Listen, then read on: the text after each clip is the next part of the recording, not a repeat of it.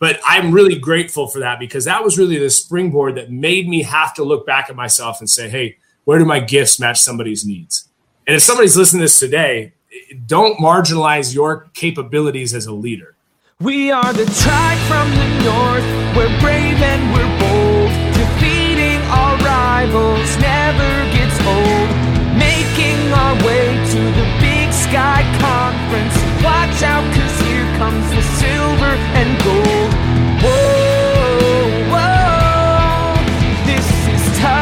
The club for the Vandals of Idaho.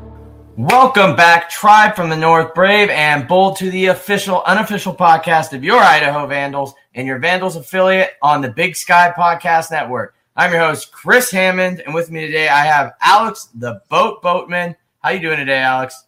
Fantastic Saturday. It is. It is a fantastic Saturday. Joining us today, we have a very special guest. We have two-time All-WAC, the sixth all-time leading tackler in Vandal history, and pick number 252 in the 2008 NFL Draft, David Vobora. David, how are you doing today? Man, I'm good to be talking to anybody that loves Vandalville, man. Right, right. And uh, for those of you checking us out on YouTube, you'll see he's rocking the nasty inebriated shirt today too. So that's awesome. That's yeah. that's that's a Eat classic. that, Boise. Eat that, Boise fans. right? Oh, I love it. I just relocated back to Boise like two weeks ago, and I forgot how Bronco centric this place is. Are you flying that Vandal flag? Oh yeah, oh yeah. At work all day. It's it's fantastic. You gotta we gotta revandalize this city for sure. Yeah, we do. Yeah, we do. uh, so today's episode, like all episodes, are brought to you by Montucky Cold Snacks. Ain't hey. nothing like cracking a Montucky Cold Snack, an ultra refreshing light beer born in majestic Big Sky Country. The best part is when you crack a snack, you're giving back. Montucky Cold Snacks donates 8% of all profits back to local causes, even right here in Idaho, supporting organizations like the CW Hogs and the Idaho Food Bank. Yeehaw! That's freaking awesome. Montucky Cold Snacks, the light American lager for pow pow rippers, gator anglers, pony riders, and badass do gooders. Visit MontuckyColdSnacks.com today to find out how to get your ass some snacks. So, David, I mean, one of the Vandal greats. You played at a very interesting time uh, in the university. So I want to kind of start by taking it taking it back to the beginning. You're a Eugene native, um, so I want to know how did how did a, a guy from Eugene end up at the University of Idaho? Yeah, you know this this guy named Nick Holt, most intense eyes of any coach I've ever played for. Uh, he showed up one time in Eugene, Oregon, to watch me play basketball. Him and Jonathan Smith, uh, who was recruiting the state, and um, you know, it was interesting. I, I, don't know how much I really believed Nick at the time, if I'm honest, because he he turned, showed me a picture of Lofa Tatupu, who right pack all Pac 10, right, all yeah. pro, Seattle Seahawks, just a stud linebacker. And he said, "There's really no difference between you and this guy." I'm like 185 pounds. I mostly played quarterback, wasn't even really playing linebacker much. And he's like, "You're going to come to Idaho. You're going to play linebacker, and and you're going to be an all conference player." And I'll be honest with you, like it was the first time anyone believed in me to that effect. I was kind of like the cusp guy, like good, but is he good enough? And that kind of plagued me from high school to college, college to pro. But it, it you know, he had this thing, and he was a great recruiter, and and he, and he convinced me. And really, I wanted to play at a D one level. And most of my other ones, Oregon, Oregon State, some of those other places I was talking to were like at the last minute, hey, what we think you need to walk on, right? You'd have a reserve spot, but and I'm like, man, no, I want my school paid for. My recruiting trip to Idaho. It's impossible to go to Moscow and not have a phenomenal time, right? Very fat, yeah. remember all of what went down, you know, at the Best Western and such, but nonetheless, uh, it sold me, and I was in. And man, getting up there my first summer to start working out as a freshman, it just like clicked. I loved it. That's awesome. Awesome, awesome. You know, David. So you you had the chance to play for three coaches in Idaho, which kind of a unique uh, unique thing for any college player to do. Um, how was it going from Nick Holt to, to Dennis Erickson that 06 season, which was so close and, and Boise State game was close to then having, you know, coach back to Coach Akey, um, kind of another great defensive personality. So how was that kind of from Holt to Erickson to Akey? You know, I'll tell you what. I think all three are great coaches. I think all three uh, certainly had their struggles up there in Idaho. I, I really wish Holt would have stuck it out because I think that um, the recruiting class is really on the cusp. That third year, as Erickson came in, was really kind of paying the benefits of Holt's recruiting. Um, now, you know, Coach E was was the man. I love playing for Coach E. He just kind of came to me and was like, "What position do you want to play? Just run sideline to sideline and tackle people." I was like, "Oh, okay, yeah, I'll do that." Um, and then Akey, man. I mean, Akey's a player's coach too. You know, Bubba, hey Bubba. Uh, I just had a son, and I find myself saying Bubba to him. I every single time I think of Coach Ake. Man, I see a picture picture of my jersey of Coach Akey from senior year right up here on my wall. So I have fond memories of all three. I certainly feel like I learned a lot of lessons in life. Um, those three men, obviously Erickson had a huge coaching history, but Akey and Holt being kind of young head coaches, I learned a lot about when you can't trust um, what you can't control. Like these coaches, I think try to do too much. And that, and again, that's a natural thing. You see it in the pros. Pete Carroll's first stint with the Patriots. Heck, Steve Spagnuolo with us at the Rams. I mean, you see them trying to do everything and try to control everything. I think that's the pitfall, man. It's just too dynamic of a game. You have to trust your coaches, trust your players, and keep it simple, man. And anytime you get too exotic, it causes people to be in their head. And football is a game that you got to just shoot your gun, shoot your gun, play fast. Yeah. Uh, so you had a lot of starts. I think you had 33 starts, played in 45 games it's a lot of time you've played against like USC, Michigan State, against John L. Smith. Uh, what are some of your favorite games or memories from your playing days at Idaho? Yeah, um, man, I'd say uh, sacking Zabransky that that year, my third year, junior year, for like fourth and twenty something, and um, you know, I think we were down just a couple of points at that time. They ended up coming down driving, and then we gave up a, a quick one, and it, you know, kind of fizzled out in the last couple of minutes. But we were right there and that feeling, the dome that day was just to me. I mean, I played in Seattle, right, for with the 12th mm-hmm. man. Essentially, I, I promise you guys, the dome that day was as loud as anywhere I've ever played, and it was standing room only. People were on people's shoulders, like it was just crazy. And um, that feeling of the crowd erupting with that sack was pretty powerful. Michigan State, I had a like 16 tackles, and at the time I'd had a stress fracture all of training camp and wasn't really able to practice. And so to come out and play kind of set the stage for some national recognition. And and for me, like you know, we lost a lot of games. You know, like that sucked for sure, and, and it never got easy for me because I always showed up to compete and to win. Um, but at the end of the day, like it was really about the guys that I was with, and I felt like I, I owed it to them, and they always showed up. And whether we won or not, I always felt like there was great pride within the locker room. Uh, maybe not always work that into the win column, but it was still a, a really awesome experience. And some of those key highlight plays, um, breakthroughs, New Mexico State and double overtime in Las Cruces, uh, not a place you want to visit too often. Um, I, am not the first person to, say that on here either. I, that comes I can attest to that. I hate I hate Las Cruces. Bad memories there. Only yeah, yeah. I figured I figured they just kind of like carved that out as the other side of the border at this yeah, point. they yeah, should. respect anybody from New Mexico. Um, but yeah, it, it, was it that was a big one for us. I, I, just you know those are the little moments of just like, hey, the game is fun, even if you, the scoreboard doesn't reflect that. And I always had to remember like, don't lose the joy in the thing that you love, which is coming out to ball, playing sideline to sideline. Yeah, and I just kind of want to follow up on that real quick because we kind of talked about we had Max Ford on, who was a, a D end, um, who kind of was in the, the same spot as you in a way where um, he came in, you know, after the 09 season and then got to kind of watch the 2016 season, bowl season happen. And we kind of talked to him about like, are you able to kind of realize at the time, like when you were watching the team in 09, like that you were a huge part of that team, even though you weren't on it, because like you helped build that foundation, especially with like Akey and getting that rolling? Yeah, you know, people like JoJo Dixon, Shiloh Keo, uh, guys I still talk to, um, you know, Mike Iupati, um, Eddie Williams, uh, Max Komar. I mean, those guys that got to experience that and got that win. Actually, my linebackers coach with the Rams at the time because it was it was trying to think what time of day it was in St. Louis, but he let me out of meetings a little early so I could get. And I went to this bar and like, there's no Vandal fans really in St. Louis where I was, and I was losing it, man. And then, then we went for two and one, and like I, I I'm lucky I probably didn't get arrested, but it was just as joyful as if I was on that team. And I took a lot of pride in that. And um, I still consider that one of the best college bowl games in history, mm-hmm. regardless of rankings. I agree. I think we did a poll on like yeah. favorite games ever, and I think that one won pretty handily. I mean, a lot of people like 16.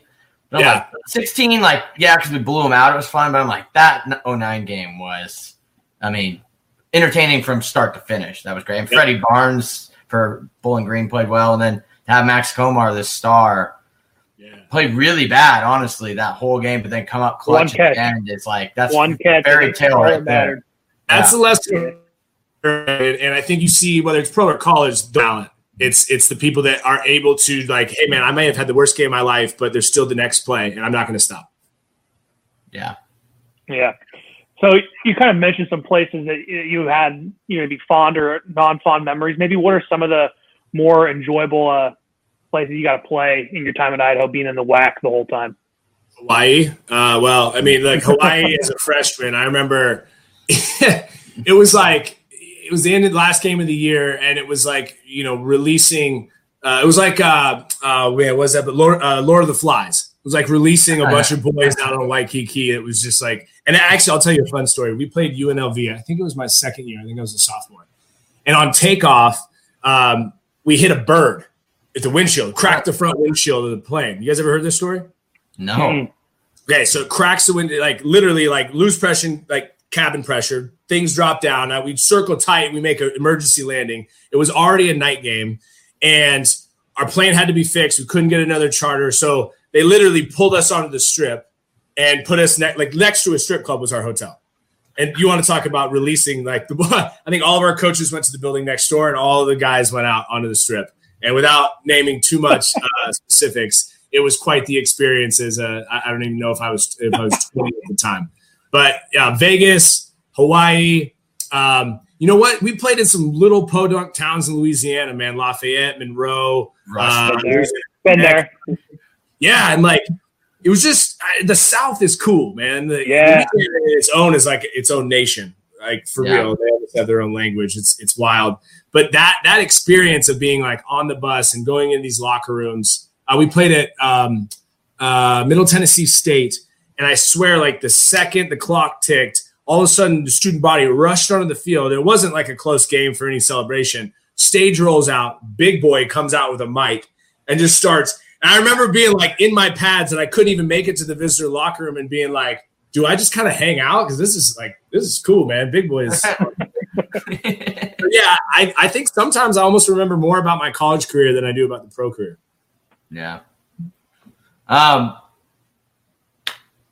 So I mean that that kind of brings us into the pro career. Uh, take us through draft day because I mean you're one of only a handful, well more than a handful, but a very unique set of people. I mean, what were, were you already on the phone with agents and everything when you got picked? You know, 252, or did you have some free agent stuff lined up? How did that whole process go? And I mean, the feeling you had, you're the last one called on draft day.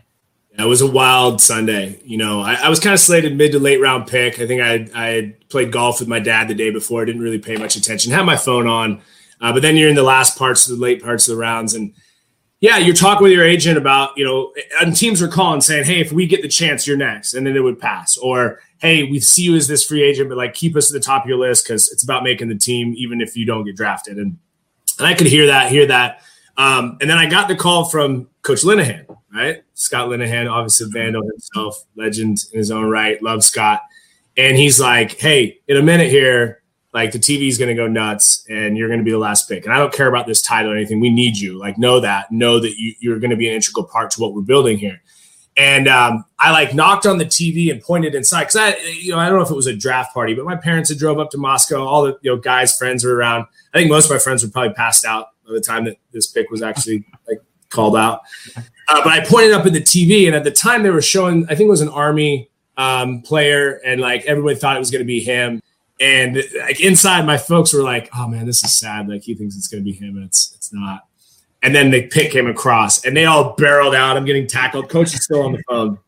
Um, but for me, like from the moment that happened, I didn't know what Mr. Irrelevant was. Uh, somebody in the last second was like, "Hey, I heard you win a car if you're the last pick," and I'm like, I had like a moped up in Moscow, the little like scoot scoot, um, and, and I'm like, I would love a car, man. I don't care what it is, like that'd be amazing. And we looked it up, and it's like, no, there's no car, but there's this whole irrelevant week out in California, and you know Disneyland and Playboy Mansion and like gifts and driving Lamborghinis, all this cool stuff where they celebrate you. I'm like, all right, you know, I'll take it. And for me, it was an opportunity at a platform where you almost got more. Actually, you certainly got more recognition than most of the seventh, sixth, or seventh round. And I was like, man, I'm going to use this to my benefit. Yeah, yeah, because you, like you said, you get like a free media platform there where you're going to get microphone shoved in your face and now every year on draft day, your name still pops up every year. Yeah, where the guy picking for you, nobody knows who he is. Chris, it's a good point. For me, I was I was really bent on changing the statistics about Mr. Irrelevant. Um, and then when I got to St. Louis, it was like one week there, and the community relations department said, "Hey, would you be willing to go talk to this elementary school of kids?" Said, "Sure." And I went in and I said, "How many of you guys have ever been the last pick on the playground?" You know, tons of hands. And I said, "Look, I'm the, I was the last pick last Sunday night. It's not going to stop me. It's not going to stop you.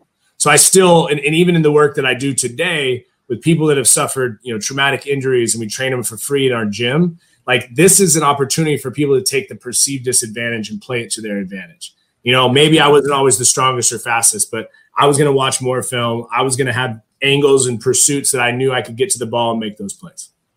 That's awesome. Yeah. Yeah, you kind of touched on that Mr. Relevant stuff, but I kind of want to go into, you know, there's no guarantee once you're drafted that that you're going to make the roster. That 53, that number 53 is so so crucial. And I, I have the luxury of one of my good friends and old teammates at Idaho, Kaden Elliss, also a linebacker, drafted in the seventh round, around pick 245. He's on 53 for the last two years for the Saints. Kind of what goes into making that 53. And you played. I mean, you know, you played, made some contributions to that Rams team. Kind of how difficult is that to go from Mr. Relevant to going like now, okay, I gotta I gotta make this 53 and, and uh, play on spe- specials and get on the field. Yeah, it takes everything. If you want to know what it takes, it takes everything and some more that you didn't know you had, and throw a couple toenails in there. Um, it's you know, for me, like eh, I got hurt early in preseason, had a high low ankle sprain, and, and and like last preseason game, I played like the whole game on you know I don't know maybe a 50% ankle, which showed grit, but eh, by all means, I, I made the 53. Got some guys hurt. It's a numbers game right early on. And, and I got released, was back on the practice squad, which actually gave me a chance to heal. Then came back and actually was able to start a game my rookie year. And so I think that the like the mental preparedness of like, hey, my number's going to be called. I know it's coming, and I'm not going to be surprised when it does. All I needed was a foot in the door. Let me use. You know, I, I kind of consider. I, I say it like this: I learned this from a Navy SEAL buddy of mine. He calls it the achieving average. Um, not an average achiever, but the achieving average. Someone that knows they're moderately talent uses hard work, right? Because the mountain humbles all people at some point. And, and if you're ready when that part hits, right, you can actually supersede those that are more talented than you. Um, and so that that was really my means for the recipe of success and just finding people that have been in the league a while and getting in their hip pocket.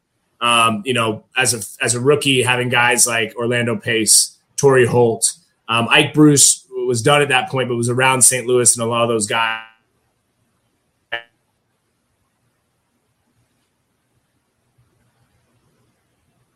Jackson, um, you know, Hall of Famers, and it's helped. Yeah, uh, yeah. I just remember like on draft day, for me, like being super excited for you, but as a Seahawks fan, it's hard hard to see you go to the Rams, but uh, I mean, I kind of I ended up on that side of the game. though. I ended up there. You did. And I was gonna say, so like growing up in Eugene, were you a Seahawks fan or? You know, actually, I was a Niners fan. Oh, I, uh, I was a big Jerry Rice was was who I was going to be until I realized I'm like, oh, okay, maybe I'm not going to be Jerry Rice. Uh, but Jerry Rice uh, was was it. Uh, just you know, Montana you know, uh, C. Young, the, the, whole gamut of Niners that they had out there was always a team. Um, but that, again, being able to go back into the Pacific Northwest where I was from and uh, and play up there was a dream come true. Um, you know, it was cool to be on the opposing side, uh, coming into a hostile environment, and then be on the home side, using that noise uh, for your benefit. Just there's no stadium quite like that stadium. Yeah. Uh, so I kind of want to know. We touched on your your Vandal days, but what are some of your favorite NFL moments? I mean, you had a what four year career, so you beat the average, uh, and like you said, you played on a pretty interesting Rams team. You got to play against the Seahawks, the Niners, and um, yeah. Now now St. Louis doesn't even have a football team anymore, so you were one of the you know yeah. last couple players to get to play in St. Louis. Yeah, it was. Um, you know, the pro career. Certainly, my first sack was ever in a game was against. Uh, well, I'd done, done one against Carson Palmer, but that was in preseason, and so then it was it was Hasselbeck. So we were playing the Seahawks, and it was right the first year they had done like the pink gloves for cancer. You know, the Oh, like yeah. awareness.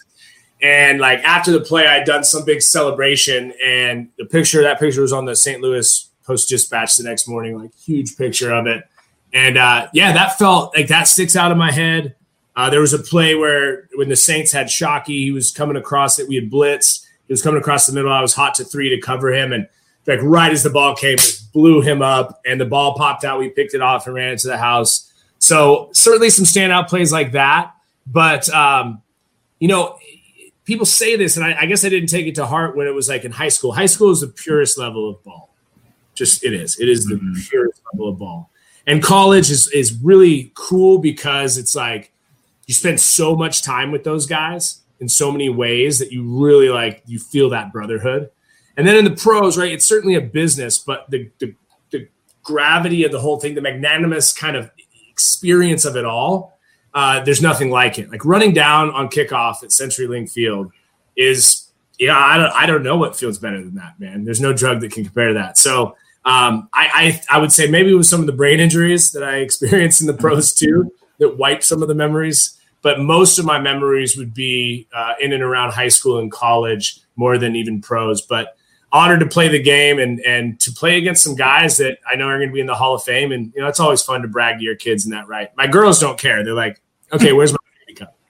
Ho- ho- Hopefully, my little man will appreciate that when he gets old enough. That's awesome. So, so David, usually a lot of people would say like NFL is like the pinnacle of what you can do with your career. For you, what you've achieved after the game has almost been more has been more impactful on people's lives than what you achieved during the game. Um, you run this this foundation. You're a motivational speaker. Kind of just talk to our listeners about what you do and how important it is. Yeah, man. Thank you. Um, I certainly feel it's it's the most significant work of my life. Um, have had success in different arenas, both literally and metaphorically, and, and standing on stages and telling the story of what the population that I serve has taught me is the ethos, is kind of the the why that I live out, which is the idea that um, you know we all have to be able to realize that our greatest gifts uh, can be repurposed and or directed toward dealing hope to to literally look somebody in their eyes and treat them like a whole person especially man like what a right time to say this message the way the world and society is today right and i think that the work of you know these wounded warriors these guys coming home missing limbs spinal cord injuries like i didn't serve i come from three generations of marines uh, my grandfather 31 years in the corps certainly would have served had i not played football and so um, for me to you know if you treat someone broken they act broken and if you look someone in their eyes, you treat them as a whole person. They're empowered to show up as that person. Now, you can take, um, you know, like I can't regrow somebody's legs, but they, I can get them to tap back into a physicality that reminds them that they they're still the same person that had the opportunity to go lead from the front. And it may look different, but but that that new arena for them is like, whoa, okay. So David had this identity crisis leaving football. That he wondered, like, man, where do I go from here? Right? You've reached the, what you consider the pinnacle. And that's a scary thing. That's a scary moment. But a lot of these veterans felt the same type of thing. So although we, you know, the battlefield was different, and, and trust me, I'm not trying to marginalize the real battlefield because what they did was the real battlefield. But football and that that opportunity, that brotherhood, that feeling is, is similar. So to replicate that in a gym atmosphere, the gym's always been my sanctuary.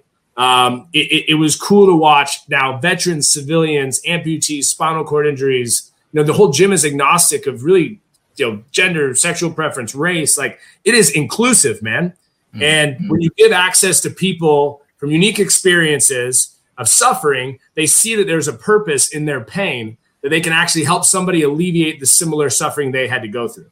Now they can't take the pain from somebody but like i, I studied psychology at the university of idaho. So what i call this is sweat psychology. You know the gym time and discipline you can change the physical body. But it's about learning about this piece while you're doing it.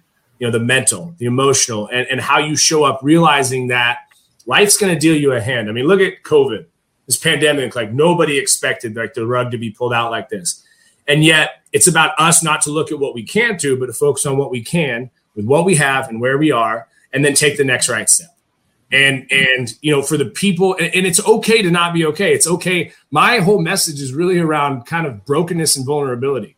I had a gnarly opiate addiction when I got out of the league. Had to go through a terrible seven day detox at a hospital in Seattle. I lost 34 pounds, and two seizures, like really ugly. But I'm really grateful for that because that was really the springboard that made me have to look back at myself and say, hey, where do my gifts match somebody's needs? And if somebody's listening to this today, don't marginalize your capabilities as a leader uh, because it's easy. What, what, what that little whisper in your head does is tell you, like, oh, there's somebody more qualified. I had never worked with an amputee in my life, right? When I met Staff Sergeant Travis Mills, one of five living quadruple amputees that got blown up, lost all four limbs. And so I get, you probably can't tell that I'm passionate about this at all, but I get ramped up because, like, to to to watch the life come back to somebody who felt like they were just supposed to take victim on a silver platter right go home be on the couch take their disability take their pills and just that's it like man no and to watch people now galvanize this new transformation and new identity and be proud of some of those scars man that's that's when limitless human potential shows up Yeah. God, you are. I, it's it is crazy listening to you. I mean, you can tell like yeah, your passion comes through the the way you're able to motivate and everything. And yeah, I had never put like two and two together in how veterans feel coming back from like you've just been at war. That was your purpose. Now you're supposed to be a civilian. And like what you said is like very different, obviously, being in war compared to playing in the NFL. But for most people, when you leave the NFL, you're like, now what? Some of them never finished school Others maybe they did, but their degrees in communication, do they go get a minimum wage entry level job or do they try to, you know, do something? And so it was crazy. I never thought of it like that. And it is, it is crazy. I like what you said about like what you, your skills match up with somebody else's needs. And well, wow. think about like this, Tris, like if, you know, uh, basket weaving saved your life. Well, you better go basket weave and teach somebody else because it could save their life. It's yeah. it's it's crazy because it's like we think about like, oh, to do service, I have to go start an orphanage in Cambodia. Mm-hmm. Like, no, no, no. Do what you're passionate about, but do it for the purpose of someone to make them feel worth it. You know, I, will tell you a quick short story. I was walking into a 7 Eleven one night and with a buddy of mine, combat injured Marine, homeless guy runs up to us as we're walking in.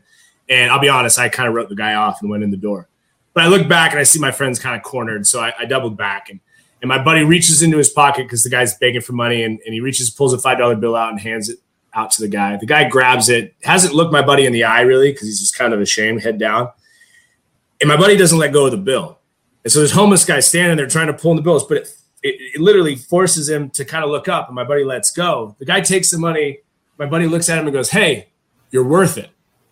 Guy looks, kind of starts to go toward me and into the store, doubles back, looks at my friend and says, What'd you say to me? Real casually, my buddy Jake reaches down, he lifts up his pants leg, revealing a prosthetic foot. He says, What I did for this country is what I did for you is, is, is this. And it's you're worth it. And, and I want you to know you're worth that money. And the guy literally, I'm like, you know, because I'm watching this thing go down in this interaction. And the guy turns not into 7 Eleven, but down around the corner and out of sight. And in this moment, like back to that deal, I watched hope being dealt, right? He treated somebody, he was humane to humanity. He treated didn't treat him as less than. He what he did, and I know I no real relevance to the money or the amount of money. It was just that moment in that exchange. Yeah. So I'd encourage people like when we're head down, eyes down, hands closed, you can't receive whatever's right in front of you to make somebody else's day. And most times it makes yours. Super freaking simple, sounds crazy cliche, but if you live like that, what orchestrates in your life is this connect the dots of opportunity and new evoke passion and, and, and purpose in everything that you do. That's awesome. Awesome. Yesterday I saw on your socials, uh, you the ATF games, you know, kind of, kind of what are those and how have you seen this foundation grown and this, the, your organization grown over the last few years? Yeah, it's freaking awesome, man. They've, they, um, so ATF games. So our nine week program, right? We put 15 or so adaptive athletes together, you know, mixed from all different backgrounds. And, um, you know, they train three days a week individually and then a collective group.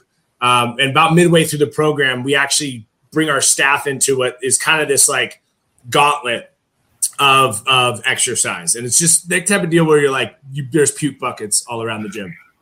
And, um, and yeah, we get after it. And really, what it shows them is like they have to go to that place in their mind, and we give them a lot of tools and, and kind of building up to this. But then they get to export them and see where they're at, and they always eclipse, you know, massively what they thought was possible. You know, doctors' diagnoses, um, and just the own mental limitations that they put on themselves. And so, you know, these growth producing fear encounters, because when we get to that pain point, there's like a governor, there's something in our brain that shuts us down for safety and survival. But those that have the fortitude, the grit, and capacity to supersede that, to go beyond that, they discover their new, deeper level of potential. And that's what I think these athletes represent, at least to me. It's like a soul mirror. It's like, all right, I just saw that. What are you leaving on the table? You know, because inspiration is cool. It's a great hit, but it washes off. It's it's how do you convert that into aspiration in your own life? And these athletes have proven that to me time and time again. And I, I call this this whole adaptive thing more of a movement. You know, we have a big twenty thousand square foot gym up here in, in uh, Texas or down here in Texas, I should say. Yet I watched so many because of the power of social media and the message and the videos, like you saw the ATF games yesterday. There's this wave of people going like, "Hey, I'm gonna open my gym to people like this too." And you know, my vision's never been to plant chapters of gyms all across the world because there's enough brick and mortar gyms. I just want to train people to open their doors to this population because that inclusive nature is how we change perspective, and I think that's how we create progress. Um, and, and that's where again you're going to create friendships and and relationships that are so much more meaningful than if we were just stay on the surface. Because when we sweat and do hard things together, it forms a bond, you know. And and, and you know that there's this like kind of wall that's up. No matter how how you know confident you are that you don't judge, that you don't have any of these um, systemic racism, you know, kind of feelings in your head, whether whether you're conscious of them or not. There's a real good way to flush them out, and it's to do hard things with people different than you.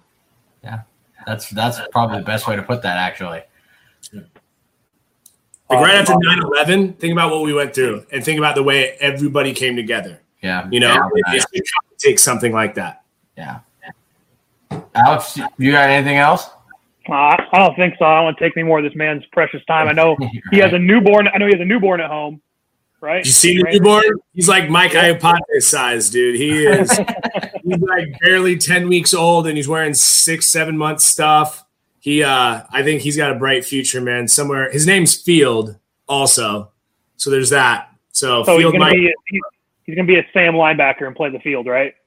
That's it. Hey, I maybe a defensive end. Maybe it'll be a, a three-four guy, kind of that that hybrid. Hey, maybe maybe he'll sack Win Wilson one of these days.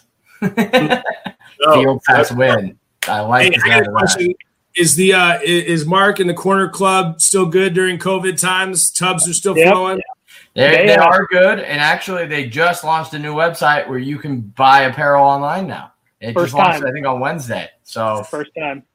I'm grateful for that. I I, uh, I I used to go there and play some shuffleboard Thursday nights before uh, before we would play, and and I I abstained from the booze just because it was getting ready for games. But there was more than a couple of frat guys that I took some money from in that effect. So maybe that helped me pay a little bit of stuff on the side. yeah, Hey, so Hey. That's where I, that's where I always win a shuffleboard. I don't think I ever, Yeah. the only time I ever lost was a little local. Hey, there's not a better table in the world. I've yet to find a table That- that, plays as that well as the table- Corner table. That is true. That table is perfect. Like they need Yeah. to take that to like the World Championships, and people need to put on that table and then fly it back to the corner club. I think so much beer has spilled underneath it; it's literally cemented, like deep rooted.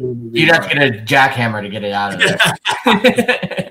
I love that you guys are doing this, man. I know it's hard right now without the football season, but um, yeah, we're hopeful that things get back on track, and I'm hopeful that Vandals can uh, really continue some winning ways. Yeah, yeah, and we want to thank you for coming on and, and all the Yeah. vandals. Like I said, without football going on, it really made us change our course, and we've been very, you know, surprised with like the likes of yourself, Rob Akey, Kristin Armstrong. Like, we've had some really awesome people that have all just said yes, of course. Um, just going to show how You guys great call the Vandals are. Schlereth?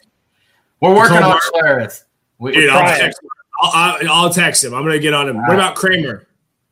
we, we Oh, I have haven't not reached out to Kramer, but we should. Kramer's a nut, dude. Kramer is an absolute. Every single time I, te- I mean, he is still sharp. Like his mental. I mean, his hands are like literally like the most hardcore thing I've ever felt in my whole life. When you shake his hands out, but he's a legend too. He'd be a great one. Yarno would be a great one. Yeah. Let me know if you guys need any help. We'll knock on some doors. Yeah, dude, we, we awesome. appreciate that, David. Um, so, well, real quick before we go, how can people get in touch with you or Yep. find you, or if they want to be a part of what you're doing? uh, what's the best way for them to go about that? Yeah, I mean, you know, social media is a great way. I try to do my best to keep up on messages and such coming in. Uh, but but I'd say this: follow Adaptive Training Foundation. You can go to adaptivetrainingfoundation.org. But there's social media. I mentioned those those hits of inspiration, and, and if that can help you, there's certainly a lot of that through the telephone that you can find on those social channels. Um, and and realistically, man, I, I, think there's a lot of content out there too that you can search on YouTube and, and things around the the work that I've been doing. But you know, my my kind of send off would be this: you know, don't wait to feel qualified to to do something that scares you, especially if it's in the benefit of somebody else. And just watch how your life starts to expand in a way that you never really thought, and you never really thought that you could feel so good. Because that's the story of my life. And yeah, man, I'm just always looking for new ways to do that. Yeah. All right, David. Well, hey, thanks for coming on. Um, Thank you so much. Thanks for all you do around the world and for everybody. Uh, we're grateful you had, you know, you took some time to have a tub with us at the club. yeah, boys. All right, we'll talk soon. Right. Thanks. See ya. Go Vandals. Go Vandals. All right. Awesome. So, dude, he's like, I knew he's doing motivational stuff, and like I've seen snippets oh, yeah. of it, but and yeah. that wasn't even like motivational talk, but just like the way he goes about and just the energy he delivers everything with is insane. Uh, you know, I haven't listened to, you know, I know we have some others coming out, but I, that could be my, my, favorite right there. Like he's just such a good speaker. Mm-hmm. Um, and everything that he does, you know, to, from what he did at Idaho to one of the best linebackers we've had at Idaho yeah. in our history. Like straight up, the amount of tackles he had, I think he almost led the country in tackles one year. I think he got pretty close. Yeah. And then, you know, to be drafted have an okay career in the NFL, you know, hit some lows, but then to completely just go back out of that valley and what he does for people now is amazing. And proud to say he's, he's a he's a vandal, you know.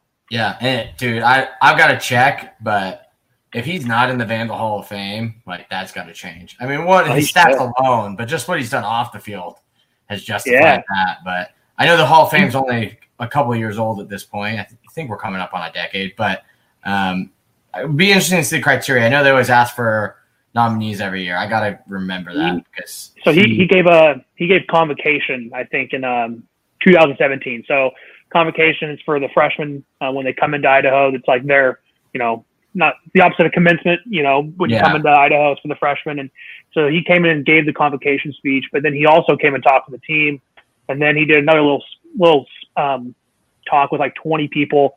My advisor from my from my college was like, "Hey, go to this," and that's how I kind of met him more personally, mm-hmm. and you know, connected with him, and that's how we were able to kind of get him on. And still, every time I hear him talk, it, it doesn't it doesn't get old to me. He's just no, such a just, great speaker with a great message. Just the energy, man. I mean, dude, maybe gosh. Maybe we need a co-host. His energy. I know, I know, I know, right? Well, I think he has three or four kids now, you know, yeah. and he's still still just out there doing everything. And so love seeing the shirt too. Love hearing the corner club stories. Right? Those are always Dude, great. Yeah, so great. And it just goes to show like sometimes you have an idea of these guys because like he was gone by the time I got there, and obviously by the time yeah. he got there. Um, but just to like actually interact with them and hear the stories and hear that they still going to the club and uh, you know just stuff in Moscow. It, it's so cool to hear. But um, yeah. modern football, we got some news. We got about twenty minutes until we hit our, our little hour mark. Rumors, hot rumors, basically confirmed rumors that Southern Utah will be announcing shortly they will be FCS independent and joining all sports into the Western Athletic Conference, which the Western Athletic Conference is basically leaked that they are looking to add enough schools to make a AQ FCS conference. So um, obviously, right now they have Tarleton State, they have Dixie State. Sounds like they're adding Southern Utah. That leaves four schools needed to be able to get that AQ. Did you say they're going independent for a second? Is that what you said? Yeah, they'll be going FCS independent until the WAC sponsors football. So this season, will that be? Are they still going to be Big Sky in the spring? I think it will be. Yeah, I think it's going to be like how North Dakota did. I think they'll have to exit okay. based off. I think the next three years. I mean, we don't really know. They haven't announced it yet. Apparently, this leaked before they had even told presidents. Um, they're supposed to have a meeting with the presidents in like two weeks ago over the spring season and this was supposed to be something they were going to bring up, and it's gotten out. So, but from pretty reliable sources, uh, the first source I'd never heard of, but it's been confirmed by some people. I think it's legit happening. So, yeah, I think Southern Utah's gone. Um, but what I think is most interesting is, all right, the WAC is now at three football schools. Mm-hmm. How do they get to six? And um, so, real, real, now puts the Big Sky at how many football schools with Southern Utah gone? 12. 12 and then 10 in all in all other sports, correct? Yes. 12 No. and 10. Okay. No. Yeah. We're at 11, aren't we? Well, we'll be at 10 once Southern Utah's gone. No, that's correct. Yes, correct. Yeah. So we're going to 12 and 10. So what happens? You know, the, the WAC is trying to get to six. Three's the me- they need three. We know New Mexico State's not dropping for the foreseeable future. That's kind of been confirmed to us by people we've talked to. Um, and something's going to have to really change for them to want to go down to FCS. Like the money's going to have to drive at FBS. Their basketball program makes enough money anyway from always making the tournament and being like an 11 seed and basically almost winning the game every time. Yeah. Um, so they're they're solid financially. How do they get those other three spots? We're talking move ups. Anyone in the the GNAC, the West Coast, you know, D two league that can move up. You know, I don't know if Central is there or if Western Oregon's there. I, I don't would know. if- like to see Central do it. I think yeah, I don't know if they- they're there. Yeah, I don't either. And they've done a pretty nice job of renovating Yeah. their stadium like two, three years ago. Don't worry, it's not a Big Sky stadium, and that's why No. I don't want them in the Big Sky. And I think it'd be interesting because I'd like to keep Eastern, but I think that would be weird for them, especially with Eastern's financial stuff, to not go wherever Central is. Whole different can of worms. But I think Central possibly is a school you could look at when you compare to some of the East Coast FCS schools it makes you realize that their attendance in their stadium isn't actually all that small. Um, it, it would definitely pass as an FCS conference Yeah, I, mean, I, I feel like our our our picture of FCS stadiums is very much skewed towards like what Montana does or even Yeah. what Idaho does. yeah, versus there's some FCS stadiums back east like Georgetown, NDC plays in like a 2,000 seat stadium. Yeah. And Where like, Hills, Hillsboro would look nice to some of these schools. yeah, exactly. I think I think what's interesting is there's a lot of different ways this can go. You know, I've heard rumblings that Sac State wants out of the out of the Big Sky. Granted, does that look like them trying to join the Big West in all sports and then dumping football in the WAC? Probably. That'd probably be their first choice.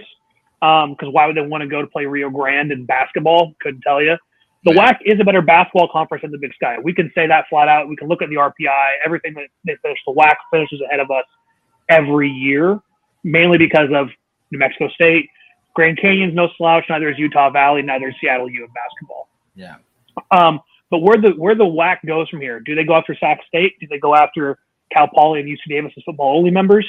Is there you know a, a central type school that can move up? Um, I know there's a D two league in Colorado to like Colorado Pueblo move up. Yeah. We've talked about West Texas A&M. Texas A&M Commerce made the D2 national title a couple years ago. Yeah. There's a the WAC can move a lot of different directions here, whether it be mm-hmm. D2, existing FCS schools that are in the Big Sky, maybe even a Southland school that you know they Yeah. can try to pry away. I think the WAC has a lot of room here, but getting that domino to fall in Southern Utah proves their validity that they can get this done Yeah. and, and I and I don't hate it because now if all of a sudden maybe three schools in football leave, that's a nice round robin schedule in the Big Sky. Everyone can play each other. Nine teams is a perfect football number if you play eight conference games. And then you get You have a true- true- True champion, and you get three out of conference, and that's just less teams that we have to compete with. You know, in our conference for a money, b to try and make it to a playoff in both football and basketball. I mean, I, I don't I don't hate it for us in the Big No. Sky, and, And- and it it kicks out some teams we don't want to play all the Yeah, time. I was gonna say, and not to be an elitist or anything here, but like, I'm trying to make every Big Sky stadium. Cedar Rapids or River or wherever they are, like, was going to be one of my last stops. Like, I would rather go to Greeley than Cedar. I've heard it. I've heard it's nice, but like, I just getting all the way down there. I've heard it's not easy to get to, and like, I would much rather go to St. George when we play Dixie State than Southern Utah. And Yeah. so like pride wise, like I don't think losing them hurts us at all. They had one good No. season since they've been in. Um, yeah, the only thing it really hurts is like NAU having kind of a more natural based rival. But yeah, I, I mean, I don't think losing NAU is that or uh, Southern Utah is that big of a deal. Now, No. like you said, it brings up do other schools start looking? And obviously, the big one there is what would NAU do? Now they've got 40 years with the Big Sky. They joined the same year Boise State did back in 1970. So they have a very long history with us. However, they have their swimming and diving and a couple other sports in the Western Athletic Conference. And then you look at it, with Southern Utah joining, Grand Canyon, UVU, that Calabasas geographic, isn't that far. yeah, all those schools are geographically by Flagstaff. I think that creates a weird little problem where what do they do? I mean, it might make more sense for them to go to the WAC, but if you're the Big Sky, I think that's a mistake. Just having a Mhm. school that size who does actually commit to athletics. There are schools you let go, like Northern Colorado, who I actually think fits our geographical footprint better. But if it came up to NAU or Northern Colorado, I'd much rather we keep. Yeah, I'd, I'd rather I'd rather us lose like Sac State and Northern Colorado and Southern Utah than NAU. You know, I feel like Sac State's a weird school to be in the Big Sky. You know, it just doesn't feel. You know, the Big Sky feels like an Intermountain Conference Yeah. type thing. supposed to be big sky, like big, Besides, long, like, straight highways. Besides, like Portland State, which you know nowhere else they could really go. I think unless they're part of this, unless They- they're part of this whole thing. Portland State going to the WAC, man. That that Yeah. Seattle U becomes a rivalry in basketball. Yeah, you know, um, one thing if this does happen, let's say, I think there's a good chance that as the the Big Sky could be down to nine and nine, nine football, nine basketball. That happens, I would love to see us go after a Seattle U, go after a basketball school because this is from when we were in the WAC. Nine's a great number for football. It's a crappy number for basketball because you want everyone to have a pairing, that home and home, that, that Yeah. pairing for for travel. So like when they come and play like Eastern, they play Eastern on Thursday, they play Idaho on Saturday. That's Yeah. kind of how it works usually in basketball scheduling. Um, so we would, I don't know where we would try to find a team. I don't know who that could be. Um, but I would There's love to, if that does happen, maybe, maybe we could convince Seattle. It's like, you want to go to Rio Grande? You want to go down to Southern Texas Yeah. Or do you want to play Idaho, and Eastern and Portland Eastern, State? and Montana? Montana. Who even if you're there, you go. You're going to get ticket sales. I mean, Yeah. I don't know if you went Yeah. to either of the basketball games this year, but we're not on the schedule for Seattle U conference wise. But both the women's Right. and men's game had a ton of vandals there. They made gate Right. revenue off playing Idaho. That I'd love to see us try to. I'd love to see us try to grab a. Uh, a, a- if this does happen, this is like all speculative, Mhm. but I think we could. I think we could actually see this. Yeah. This doesn't seem that far fetched me for Sac State to want to leave the conference. Yeah. And if you're the other two California schools, and that's what Sac State does, why would you stay in football? yeah, It and doesn't if, you make keep, sense. and if you keep Portland State, maybe you go after Portland for basketball. Yeah, yeah. I mean, that'd be that'd be fantastic. Where you had, Yeah. you know, it'd be crappy for NAU and UNC because that's what you would end up with. You'd end up with NAU and UNC paired. You'd Yeah. have Portland. You'd have Portland State, Seattle U, Eastern Idaho, the Montanas, Weber and Idaho State, and then you end up with, I guess, UNC and NAU if that's how it stayed. But flight from Denver to from Denver to um, Phoenix couldn't be that bad. So Yeah. And I mean, you think about it too. Like if you played both Portland schools, like that'd actually be a fun little weekend for everybody. Like they look forward to that week. Like Thursday night we're playing Portland State, Saturday we're playing Portland, Sunday we're flying out. Like you get a nice couple days in Portland. That would be an easy pairing. I guess I, it'd just be whether the pilots are interested in that. Which Uh, yeah, I don't know. But, I don't know if they would be, but um, you know, I, I and also, but if, and if you are the one of these schools that does get quartered by the WAC, and you are like Cal Poly or UC Davis, you go, wait a minute, instead of Utah, like I'm competing against 13 teams here for probably three spots, usually max in the FCS playoffs. Yeah, Now you're competing against six. yeah, I'm, I'm gonna go take this. I'm gonna go take the six. yeah. I'm, I'm gonna No, go. one hundred percent. It football wise, I mean that's where I'm going with this. Is like the Big Sky will definitely come out of this better because we have the Montanas, hmm Idaho and Eastern and Weber. Like Weber's not going. I mean, that would be if we let Weber get persuaded by the WAC. that would just be an absolute failure by the conference. Speaking of, Well- they're in Farmingville or Farmville, like Yeah, and Farmington. I mean, sorry. we- and you know Weber, uh, basketball wise, would fit nicely in the WAC. I hate, I hate to say it. That's that would be a uh, hell of a basketball conference. No, you, you can't let them go. Yeah, at that at that Yeah. point, you've got to find a way to make sweeten their deal and be like, "Yo, you guys are a cornerstone of this conference. Maybe not always in football right now, you are, but basketball wise, can't let you leave. Yeah. You fit the footprint. You're an easy travel. You're a big school. Yeah, I mean, I think my ideal situation, it would suck to lose UC Davis because they do have unlimited potential. It feels like. They do, but as long as we never have them full time, Yeah. you know, I'm never going to hold on to them that Yeah. much. Yeah, and what people don't remember is if we have another Western FCS conference, you're still going to play these schools. Like I know Kelsey Hatch is very upset about whenever we mention Cal Poly going and joining the WAC because she's like, "Well, I love my trip, annual trip or every two year trip, whatever, to Cal Poly," and I go, you're probably going to play Cal Poly more because right now we're scheduling these schools that we're not playing out of conference, but they're Big Sky teams. You're still going to do that. In fact, you're going to be more encouraged to do it. You're going to go Well, play UC Davis. easy home and homes. Yeah. This is, this is easy home and home setups in the Yeah, you do future. a home and home with Dixie State, and you do a home and home with Cal Poly, and then you've got two of your games filled, and then you play And FBS you, got, then you got your money game. Yeah, because they're going to be they're going to be a lower conference. So you're probably going to schedule Southern Utah and Dixie State and Tarleton instead of playing like Dayton or Drake or you know. Duquesne to come out. Well, speaking of Dayton or Drake, that league, you know, one name that you and I have kept around is what does the University of San Diego do? Yeah. Are they are they tempted by this on a football only level? Are they tempted to add some scholarships and you know come into this conference as a football member? Not not saying full time because they they'll never leave the WCC full time. No. Um, But get that football team going instead of paying the travel to Ohio and everywhere else they got to they play. Stet- You know where Stetson's at? Florida. Stetson. Yeah. play Stetson. So yeah, wouldn't it make way more sense to be playing Southern Utah, Dixie State, Cal Poly, UC Davis, Sac State, possibly NAU or Northern Colorado? Like if Northern Colorado and Tarleton State are your furthest games, West Texas A&M, some of the schools we've thrown around, um, I'd say that's a lot better than Stetson, Dayton, Duquesne, or uh, Duquesne's not they're Northeastern Conference, but just the Patriot League as a whole. uh, Marist. You know, yeah. Marist is at upstate New York. yeah, It's- Yeah, it's like that doesn't make sense to be playing, and especially non-scholarship. Like maybe if you're a school that has a ton of money, um, and so yeah, you can you can pay for the flight and stuff. But I just don't get how you can offer non-scholarship because it's too expensive. Yeah. But then you're paying for your team to go all these places conference-wise.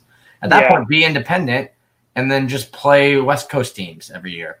But Yeah, there's, It would make there's a lot of future, but I think we're going to see some movement here. Um, and the next, you know, we're going to find some things out. It won't. Ha- it won't take place.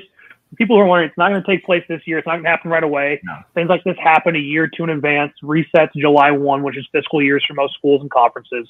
So as of right now, Southern Utah, regardless, or Sac or whoever else leaves the Big Sky, we will still be in the Big Sky this spring. We have our schedule. Um, so don't be surprised if that's going to stay very that that'll stay the same, but it might happen next fall and be looking a completely different looking Big Sky. Hey, and you know, we're talking what might be the catalyst for all this too to help it all out. Rumblings, not confirmed, that maybe the Mountain West might be looking a little different here shortly. Differences: Do they add a team to get back up to twelve? New Mexico State probably the number one pick there if they can't UTEP, I think I, think UTEP would be a number one over New Mexico State potentially. But or now that you don't have to have twelve teams, do they decide to go the Sun Belt route and drop a team? Team most likely to be dropped, probably Hawaii or San Jose State.